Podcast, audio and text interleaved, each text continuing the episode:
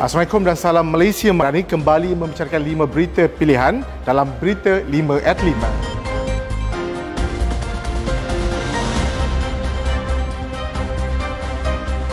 Israel mesti terlebih dahulu berhenti daripada terus mencabuli undang-undang antarabangsa serta setiap elemen teras dalam hak rakyat Palestin untuk menubuhkan tanah air sendiri, kata Menteri Luar Datuk Seri Muhammad Hassan.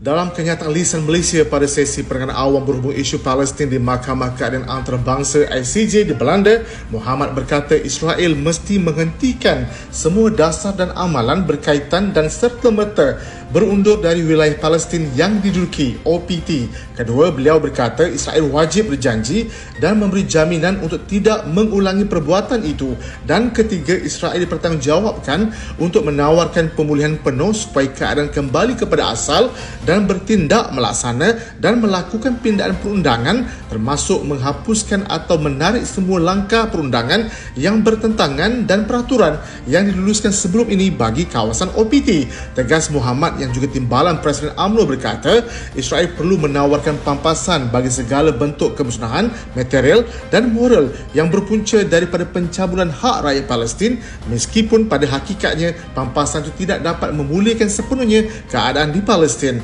Lebih 50 negara membentangkan hujah di Mahkamah Keadaan Antarabangsa ICJ di Hague, Belanda mengenai akibat perundangan berhubung pendudukan Israel di Palestin pada sesi perangan awam itu yang bermula semalam. Malaysia terus mengorak langkah sebagai pemain hub halal global dengan menandatangani dua memorandum persefahaman bersama dua entiti pelaburan di Jepun bagi memperkukuhkan perdagangan, pelaburan dan pekerjaan berkualiti dalam sektor halal di negara matahari terbit. Majlis menandatangani MOU pertama melibatkan Halal Development Corporation Berhad HDC, sebuah agensi di bawah Kementerian Pelaburan Perdagangan dan Industri MITI dengan Iron Co M Berhad Iron M bagi mempromosikan produk halal Malaysia di Jepun itu disaksikan timbalan Perdana Menteri Datuk Seri Dr. Ahmad Zaid Hamidi yang juga pengurusi Majlis Pembangunan Industri Halal Malaysia dan pengurusi HDC Khairul Azwan Bro. HDC diwakili Ketua Pegawai Eksekutifnya Hairul Harifin Sahari manakala Iron M diwakili Timbalan Pengurusan Tizukoshi Siko sementara GHA diwakili Presidennya Hin Hitomi Lemon. Dalam ucapan pada sesi MOU itu, Ahmad Zaid dan juga Presiden AMNO berkata melalui MOU itu, asas yang lebih kukuh telah diletakkan dalam lembaran baru dicatatkan dalam memperkasakan kerjasama berterusan antara Malaysia dan Jepun terutama ke arah meningkatkan amalan serta piawaian halan antarabangsa. Beliau berkata perbincangan itu juga menggariskan kepentingan dalam menyelaraskan kerjasama antara pemain industri kedua-dua negara bagi memenuhi permintaan yang semakin meningkat terhadap barangan dan perkhidmatan halal dunia yang kini mencatat nilai lebih US 3 trilion. Duta Besar dan Ketua Delegasi Kesatuan Eropah EU ke Malaysia, Michaelis Rokas menghargai usaha berterusan Malaysia dalam kelestarian dan tiada aktiviti penambangan hutan. Dalam catatan di laman X, Rokas berkata beliau gembira dapat bertemu dengan Menteri Peladangan dan Komuniti Datuk Seri Johri Abdul Ghani sekali lagi untuk meneruskan perbincangan mengenai permatuan peraturan produk bebas penebangan hutan EU EUDR. Menurut beliau, EU komited untuk bekerjasama dengan Kementerian Peladangan dan Komuniti untuk penyertaan pekebun kecil dalam rantaian bekalan. Sementara itu, Johari yang juga naik Presiden UMNO berkata beliau telah bertemu dengan Rokas yang terlibat secara langsung daripada segi pemantauan EUDR secara keseluruhannya dan menyatakan persetujuan berhubung perkara yang dibangkitkan dan komitmen Malaysia bagi memastikan kelestarian alam di negara ini terus dijaga dan dipulihara.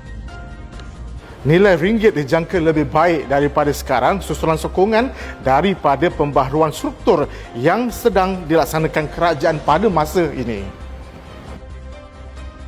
Ketua Ahli Ekonomi Bank Muamalat Malaysia Berhad Muhammad Asfan Nizam Abdul Rashid berkata, turun naik mata wang terutamanya bagi ringgit adalah perkara biasa dan sering didorong oleh penunjuk makroekonomi memandangkan Malaysia adalah negara perdagangan terbuka.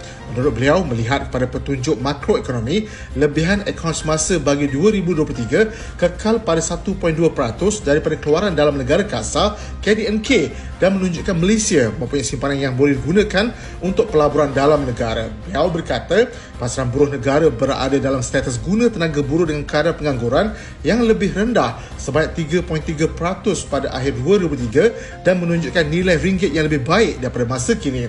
Bagaimanapun Muhammad Azaniza menyatakan disebabkan oleh impak sentimen terhadap penilaian mata wang adalah sukar untuk membuat jangkaan mengenai isu itu. Dalam kesatu kenyataan pada selasa lalu, Kabinet Bank Negara Malaysia, Datuk Abdul Rashid Ghafur berkata Bank Pusat itu berpandangan bahawa paras masa ringgit tidak menggambarkan prospek positif ekonomi Malaysia dalam komitmen kerajaan untuk melaksanakan reformasi struktur termasuk jangkaan penurunan kadar faedah dalam ekonomi maju dan menjangkakan ringgit meningkat tahun ini. Kerajaan disaran memperkenalkan skim pencen kepada semua pekerja di negara ini menerusi Kementerian Wang Simpanan Pekerja KDBSP. Timbalan Menteri Kerja Raya Datuk Seri Ahmad Mazlan berkata langkah dan cadangan ini bagi memastikan masa depan pekerja lebih terjamin. Menurutnya apabila skim pencen itu dilaksanakan ia dapat memberi manfaat kepada 15.5 juta pekerja bagi memperoleh pendapatan bulanan apabila besaran. Beliau berkata demikian pada program Hitam Putih Kelabu bertajuk Pencen Bom Jangka Kewangan Negara anjuran Perangan UMNO Malaysia yang disiarkan melalui Facebook dan YouTube UMNO Online yang turut menjadi ahli panel dalam program itu ialah Profesor Datuk Dr. Normah Mansur dan program tersebut dihoskan Ketua Peringkat UMNO Malaysia Datuk Seri Azana Osman Said. Pada program itu Ahmad Mazlan yang juga ahli Parlimen Pontian turut berkongsi tentang pension kaki tangan awam yang bertambah setiap tahun dan menjadi pertimbangan utama kerajaan hari ini walaupun ianya keputusan yang tidak popular. Sekian daripada saya Muhammad Saiful Muhammad Sahak. Jangan lupa temu janji kita Isnin hingga Jumaat jam 5 petang. 5 berita pilihan hanya di 5 at 5. Assalamualaikum dan salam Malaysia Madani.